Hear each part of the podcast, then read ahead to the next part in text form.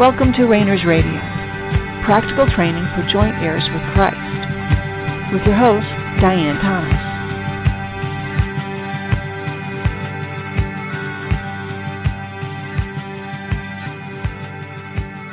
Good evening, and welcome to Rainer's Radio.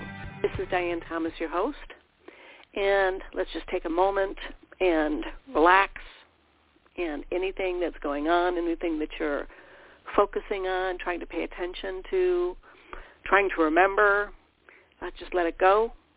If it's important, it'll come back.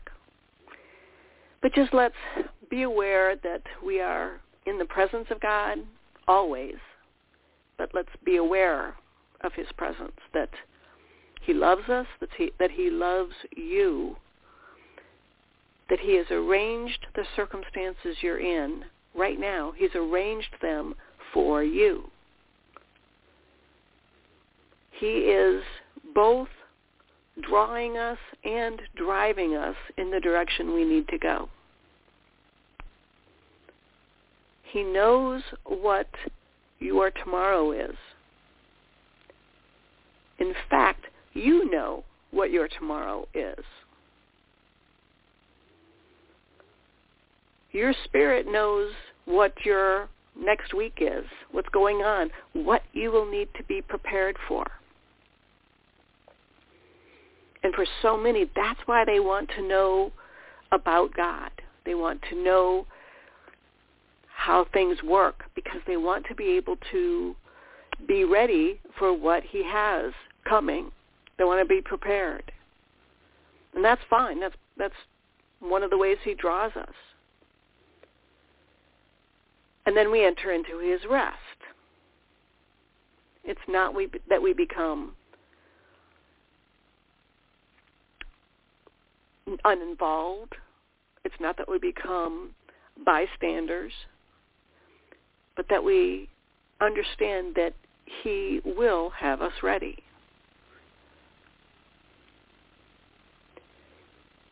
Whatever is coming your way, he will and wants to have you ready. And if you're not ready, he's going to change those circumstances. He's going to remove any necessary challenges that you're not ready for, because he already knew about that. You know, so we have this idea that Christianity is about having nothing but blessing. That nothing bad, if you're, you know, the whole thing about if you're in the center of God's will, nothing bad will ever hurt you. No, nothing bad will ever go wrong in your life. Kind of if you flip that around, if something's going wrong in your life, it means you're not in the center of God's will. Well, if you're alive, if you're on this earth, you're in the center of God's will. Because if he didn't want you on this earth, you wouldn't be on this earth. You're here for such a time as this, for a purpose, for God to accomplish something with you and in you here for this time frame. What that is, sometimes we have an idea, sometimes we don't. Doesn't really matter. Who your spirit is, who you truly are, already has all the information you need for your time here on this earth. Now your soul is trying to meet its own needs on its own terms, trying to prepare, trying to guess what the future is. And we've talked about this. I'm not going to spend too much time on it, but just recognize that your soul is the problem. And it's not the nature of your soul. The soul God gave you is the soul he wants you to have. It's not broken.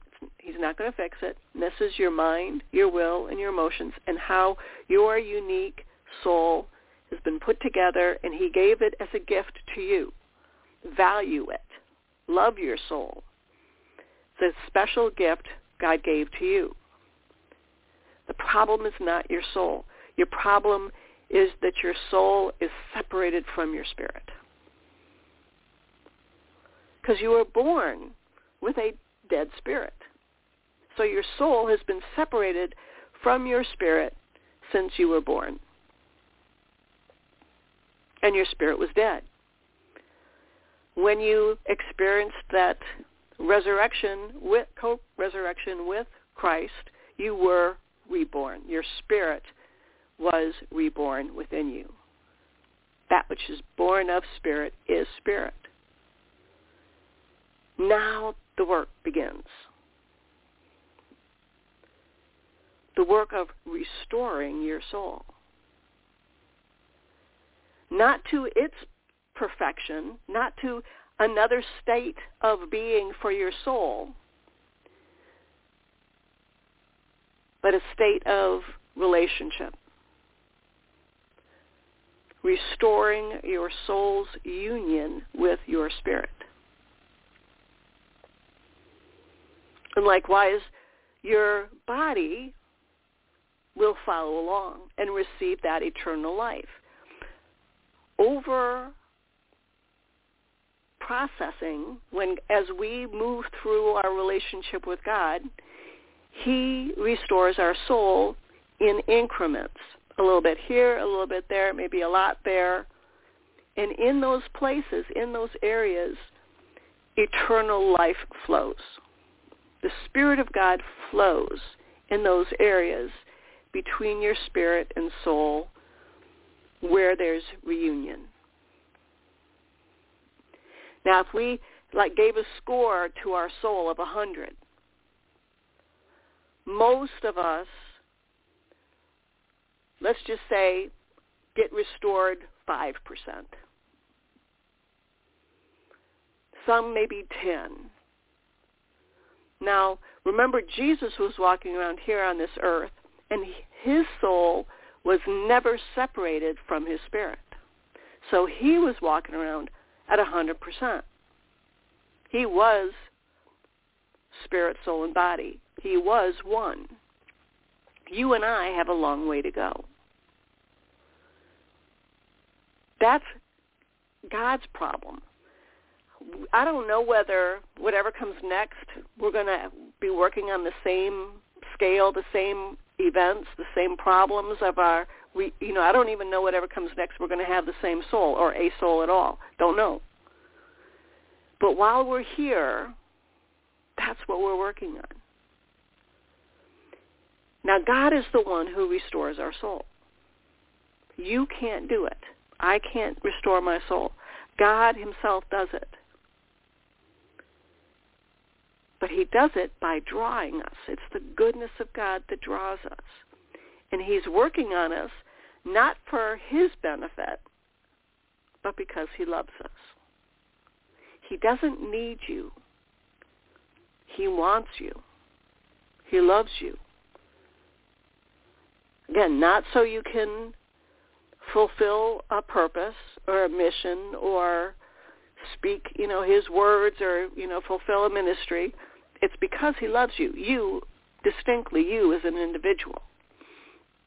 That's how God is so big. He's spending every moment, every second, every minute, every hour, every day, every week, every year, doing nothing but thinking about you and working on the circumstances in your life.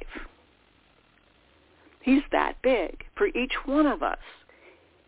You, right now, you have God's full attention. And it's not that he's criticizing you. He's not picking you apart. He's not trying to figure out where you're doing it wrong. He's loving on you. He's holding you. He's encouraging you. He's building you up. Because he loves you. That's his nature. His nature is to love, and he expresses that nature by giving. And what does he give? He gives himself. So that's what he's making us able to do, is receive him. So he's restoring our soul to our spirit so he can pour himself into us, into you, into me, into us as individuals. Now, everything else, including us, he's created. Everything is under his control. He's never going, oh, wow, I didn't see that coming. He never says, well, if they'd have done that, I would have done this. But since they didn't do that, I'm going to hold it against them. All my plans are down the drain because they didn't measure up. That's not God. That's not the way he's relating to us now. It used to be under the law. But the purpose of the law is different than the purpose of grace. The purpose of our communicating now is that the law has been fulfilled. The law is like a debt. The law is a standard that must be met. And what the ages of law proved is that we can never fulfill it. There are so many laws in the ways of men in trying to measure up to God that you'd break a law just by getting up. Just by moving, just by opening your mouth, you'd break a law. And that's just the letter of the law, let alone the spirit of the law, the intent of the law. But that's a relationship that was broken. Only God could restore our relationship with him. And so he did. Now we have to relearn how to be in relationship with God. And he's the teacher. We're not going to be able to figure this out ourselves. But this brings us back to what then do we do? If God is the one changing our soul, what then do we do? As you're spending time with him, and again, the more time you spend with him, the better, not because you'll see a correlation, but it is when we are having that quiet time, when we're being available to him, he has the most freedom in our lives to make the changes that he wants. Now, a lot of times we figure, okay, we're going to notice the changes he's making. And sometimes we do. Often we do. But a lot of times we don't. A lot of times he works through our desires, through our goals, through our interests, through our circumstances even, our needs, our desires. And one of the areas he does that is what we've been talking about, what's going on in the supernatural realm. He does not want us ignorant of the natural realm. He doesn't want us ignorant of the supernatural realm. And he doesn't want us ignorant of the spiritual realm. But you and I are most ignorant of the supernatural realm. And I suspect he's holding back on revealing what's going on in the spiritual realm until we have some comprehension of what's going on in the supernatural realm. His ways are above our ways. And he doesn't want to overwhelm us with how he does things that are so far different than our own perception. So he's teaching us and leading us and guiding us. And again, he's changing us. But what do we do? How can we? Do we just, fill our time and let him do whatever he wants to do? Well, this is what he's doing. This is how he's drawing us, by our interests, by our desires, by our curiosity, and following our interests and desires and curiosity, we learn about both the natural realm and the supernatural realm, and to some degree we begin to start seeing about the spiritual realm about the spirit. Again, you are a spirit, you have a soul, and you live in a body. Now, just to give you some homework, we're going to do homework a little early this time. Start thinking about, during your quiet time or other times, maybe even set aside a specific time to do this, start thinking about, this may sound kind of funny, what you're interested in, what you have questions about. And this can be about God. It can be about, you know, things that are going on in your life, things about, you know, why, you know, what's going on a larger scale. I'm just going to give you some ideas. You don't, you know, no holds barred.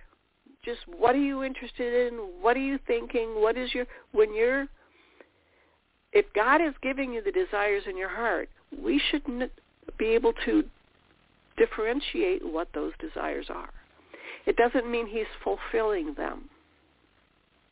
But that's how he draws us, our desires, our interests, what we're curious about.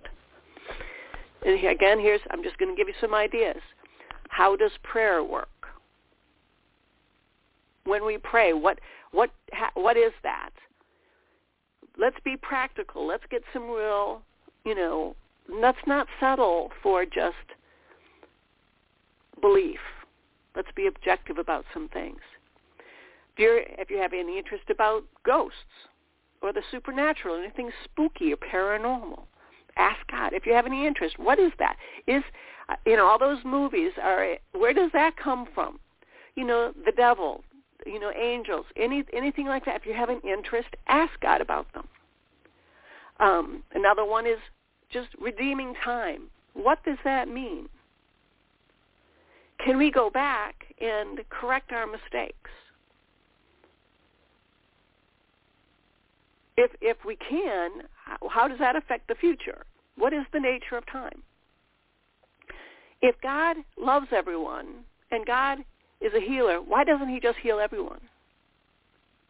Why does he only, you know, he looked back to when Peter was walking down the street and his shadow would fall on people and they'd be healed. Why them? So if you weren't lucky enough to have his shadow fall on you, you wouldn't be healed. That didn't seem fair. And likewise, Jesus walking through the crowd and only one woman, he said, I felt virtue come out of me. Why her? And it's not about coming up with theological explanations. It's not about a greater understanding of the scriptures. No, this is God drawing you with your curiosity. So instead of looking for a theological explanation, be open to a supernatural one. In other words, this is how the supernatural realm works. This is how the soul works. This is what he's teaching you. This is what he's drawing you. Because again, he doesn't want us ignorant. How do we become not ignorant? We learn. We learn. This is why, you know, we read. This is why we go to church. This is why we listen to podcasts. This is why we think about God. To learn, because we recognize that we don't have all the answers. God is the best teacher. Now, he'll use a wide variety of ways to teach us, but he draws us. He gives us desires, and let's learn how to follow them. So other things. You know, there might be a scripture verse that keeps coming up, or a song, or a concept that you find intriguing, like, you know, creativity. Where does that come from? People coming up with concepts that nobody's ever thought of before. Where do those come from? Let them draw you. Just the idea. God's presence, knowing he's present, just let him draw you Lord, are you here for a reason? What's going on? How, when you draw me, what is going on? Teach me about the whole drawing process. When I recognize your presence, if you're present all the time, how come sometimes you're more present than others? Is that because of you or is it because of me? Teach me about that. Think about the great scientists of the past. Most of them believed in God, believed in the God of order, that there was sense, there was objective reality that they could learn. Like, how do the planets move? Light. How does light work? Sound. How do birds fly? How does the body work? Then they followed their curiosity with the assumption that God was a God of order. There must be an answer. And they learned about the natural. And then they put those ideas out, and most of the time they were persecuted and ridiculed. Just as we learn about the supernatural, odds are, if we put it out there, it's going to be persecuted and ridiculed. So it's not a surprise. But God is a God of order. How he has structured the natural realm makes sense. Now, sometimes we have to stretch. And one of the problems we have as trying to fulfill our needs as a soulical creature is we draw conclusions with limited information. We try to come to a reality. This is how God does things, when he's only given us a glimpse into reality, into his reality. So that's one thing we want to make sure we don't do, is don't draw conclusions. Be open to just having the idea, just having the concept. But start there and work on it. Don't be afraid to change. Like, so many people do get revelation about this is how, different things about the heavenlies, for instance. The whole concept over time has changed. The whole idea of how we receive revelation from God, how we experience his presence. What is salvation? What is, different concepts of our relationship with God. Over time changes. Not because his relationship with the nature of his relationship to us has changed, but our ability to understand, our ability to comprehend, because he is revealing himself differently. He has times and seasons. He has times and seasons for us as individuals, and he has times and seasons for this earth, for our community, even different parts of the world. Different parts of the world are experiencing different revelations or expressions of what God is and how he does things. And that's, that's wonderful that he's doing that. We can just stay focused and enjoy the process that he's doing in us. A lot of times we're living in a wonderful time because we can hear and experience, by hearing what he's doing in other parts of the world. And hopefully that stirs up our desire. Oh, wouldn't that be cool? That's really neat that God is doing that over there. Why isn't he doing it here? Why isn't he doing it in me? And we go, God, I'd really like that. And this is part of our challenge, is we very often are afraid or don't know how to express our own experiences. And this is why the more we are open to recognizing our own curiosity, our own what's over that hill, how does this work? And in the supernatural realm, how does that work? Now I suspect as this happens, some of your beliefs are going to be challenged. Some of my beliefs are going to be challenged. You know, our beliefs about, you know, just throwing out there heaven and hell and the earth and angels and demons, I think we have tried to draw conclusions and only have one millionth of the information that is needed to draw conclusions. We have the very slightest idea and concept of what is going on in the spiritual realm, in the supernatural realm, and sometimes even in the natural realm, and yet we have drawn conclusions. And it's those conclusions, and sometimes they're religious dogma, sometimes they're even natural dogma, you know, like that, you know, flying is bad, you know. Some people won't get on an airplane, for instance. But we draw conclusions based on limited information.